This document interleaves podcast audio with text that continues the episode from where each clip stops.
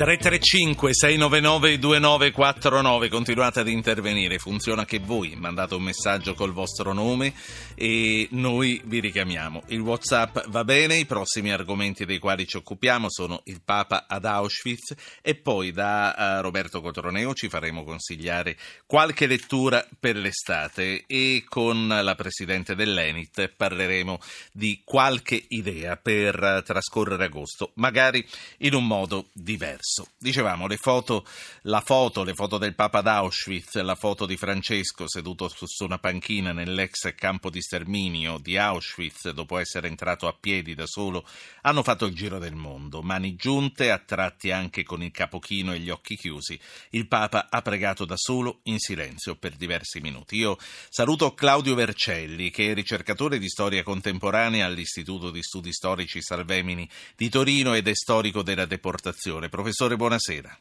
Buonasera, buonasera a tutti voi. Lei che valore attribuisce a questa visita durante la giornata mondiale della gioventù e che valore attribuisce al successivo incontro con i sopravvissuti della Shoah? Beh, innanzitutto io attribuisco a questa visita un valore testimoniale di grande rilevanza poiché non è soltanto eh, l'assolvimento, diciamo così, di un debito vissuto attivamente nei confronti eh, delle vicende storiche, ma è anche eh, il soddisfacimento di un bisogno, quello di testimoniare un senso di misericordia e di, car- di carità non solo cristiane, ma direi universali nei confronti di chi ha sofferto nel passato e di riflesso anche nei confronti di chi soffre, sia pure in condizioni diverse, nel presente. Dottor Vercelli, eh, ricordare è doveroso e non sempre ricordare è facile. Il tempo passa, i sopravvissuti e i testimoni diretti eh, scompaiono e, e altre cose prendono il sopravvento, ma io vorrei approfittare di lei, della, della sua esperienza per ricordare a chi ci sta ascoltando che cosa sono stati, prima ancora di che cosa significano oggi, quei posti lì. Che cosa succedeva ad Auschwitz?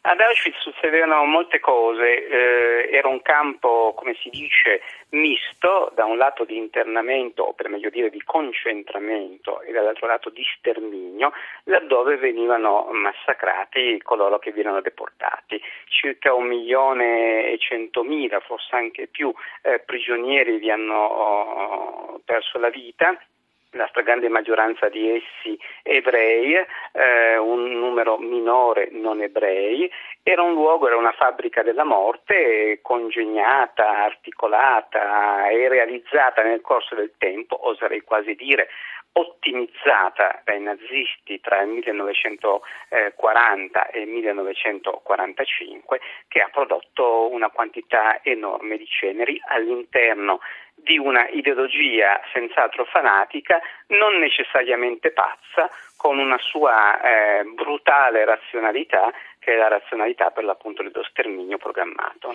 Fanatici non pazzi, c'è ancora gente così in giro? Assolutamente, direi proprio di sì. Eh, certo eh, è improprio, eh, storicamente poi è ancor meno accettabile stabilire delle immediate analogie tra eventi del passato e eventi del presente, però su un piano morale senz'altro ci sono delle coincidenze inquietanti. A tal riguardo la visita eh, di Padre Francesco ha un significato preciso, eh, forse al di là delle sue stesse intenzioni, quantomeno nel momento in cui fu messa in agenda. Lo ha rispetto al presente, cioè testimoniare attraverso il silenzio, il suo silenzio compito, il suo raccoglimento, eh, il dissenso più totale e l'opposizione eh, assoluta nei confronti dei fanatismi da qualunque parte essi provengano. Mm, quindi mm, lei dice comunque non fare dei parallelismi è sempre azzardato se non improprio, ma quello che le voglio chiedere, i fanatismi di oggi possono essere in un qualche modo rapportati a quello che succedeva allora? Potremmo trovarci alla vigilia di un altro orrore? Prima che lei mi risponda, vedo che sta per partire il TG2, non so se lei conosce Zapping, ma mandiamo in diretta abitualmente i titoli dei telegiornali. Ho fatto i conti mali, ho preso il passo lungo lungo perché c'è la pubblicità. Ecco qua la sigla del TG2, poi vorrei capire appunto se, se tutto questo eh, possa ritornare. TG2. Papa Francesco ai campi di sterminio di Auschwitz, Bergoglio prega da solo in silenzio, poi alla Via Crucis a Cracovia, dov'è Dio se ci sono fame, terrorismo, profughi. Domenica la visita dei musulmani nelle chiese di Francia, risposta al massacro in Normandia, accadrà anche in alcune chiese italiane, la CEI, gesto enorme di solidarietà.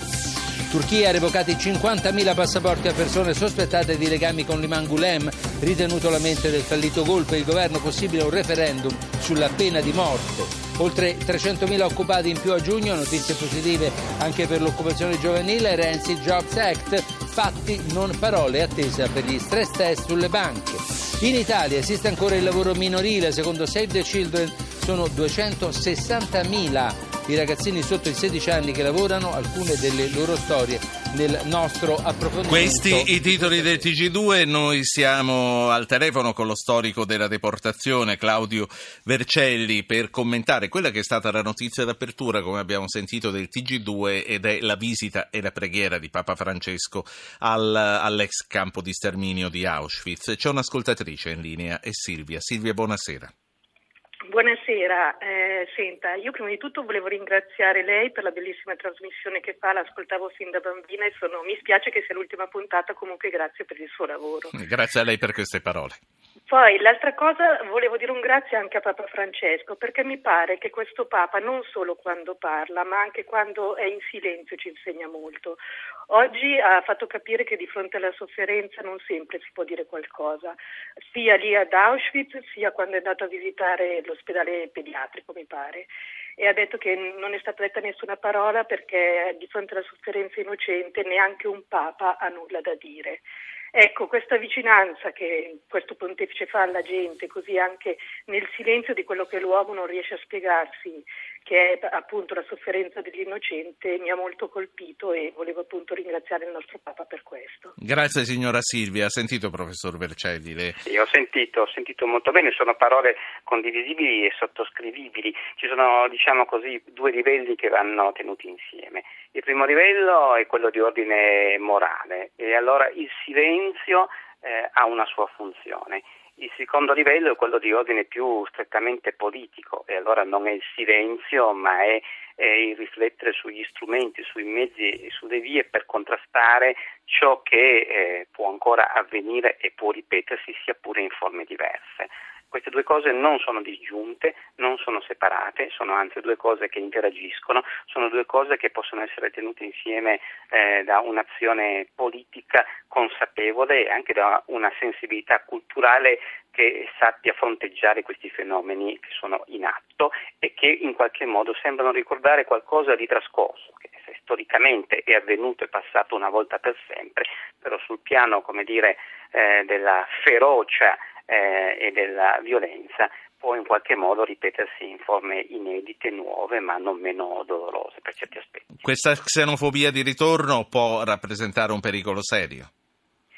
Se la xenofobia si lega e si salda con i fondamentalismi che provengono da altri ambiti, sì, può diventare, come dire, non importa quanto consapevolmente o meno, uno strumento che rafforza la violenza degli uni come anche degli altri. Qui non si tratta di fare un generico appello alla eh, disponibilità morale nei confronti dell'altro, qui si tratta di capire esattamente qual è una politica, nel caso nostro europea, che possa contrastare derive che sono in atto. E purtroppo i riscontri che noi abbiamo al momento non sono riscontri positivi, affermativi, eh, siamo in forte difficoltà davanti al terrorismo, davanti al fondamentalismo, anche perché eh, non ci siamo preparati come Unione Europea. E quindi scontiamo oh, con un eh, prezzo molto alto questa nostra inabilità.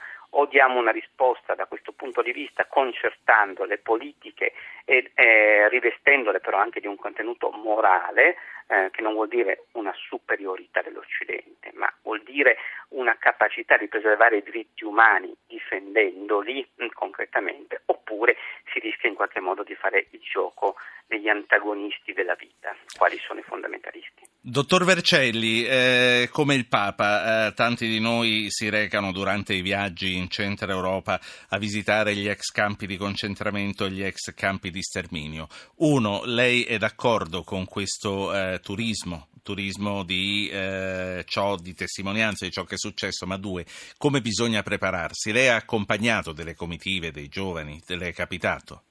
Sì, ripetutamente nel corso degli ultimi vent'anni direi eh, sempre e comunque. Eh, abbiamo anche lavorato a lungo con l'Università di Bari eh, su questi temi, su come si affronta la memoria di quel passato lì, come la si proietta sul presente. Abbiamo fatto anche un convegno eh, nei mesi scorsi dedicato a quello che abbiamo chiamato provocatoriamente pop Shoah, cioè la riduzione di quel fenomeno terribile a una serie di immagini, diciamo così, prive di spessore e prive di contenuto. Eh, ci vuole una preparazione culturale molto forte, eh, ci vuole soprattutto un forte legame che la scuola prima di tutto, ma anche gli strumenti di comunicazione e di informazione debbono eh, rinsaldare eh, tra eh, l'evento in quanto tale, il viaggio, e la consapevolezza del suo essere strumento di cittadinanza eh, europea. Dottor Vercelli, grazie. Claudio Vercelli, ricercatore di storia contemporanea all'Istituto di Studi Storici Salvemini di Torino e storico della deportazione.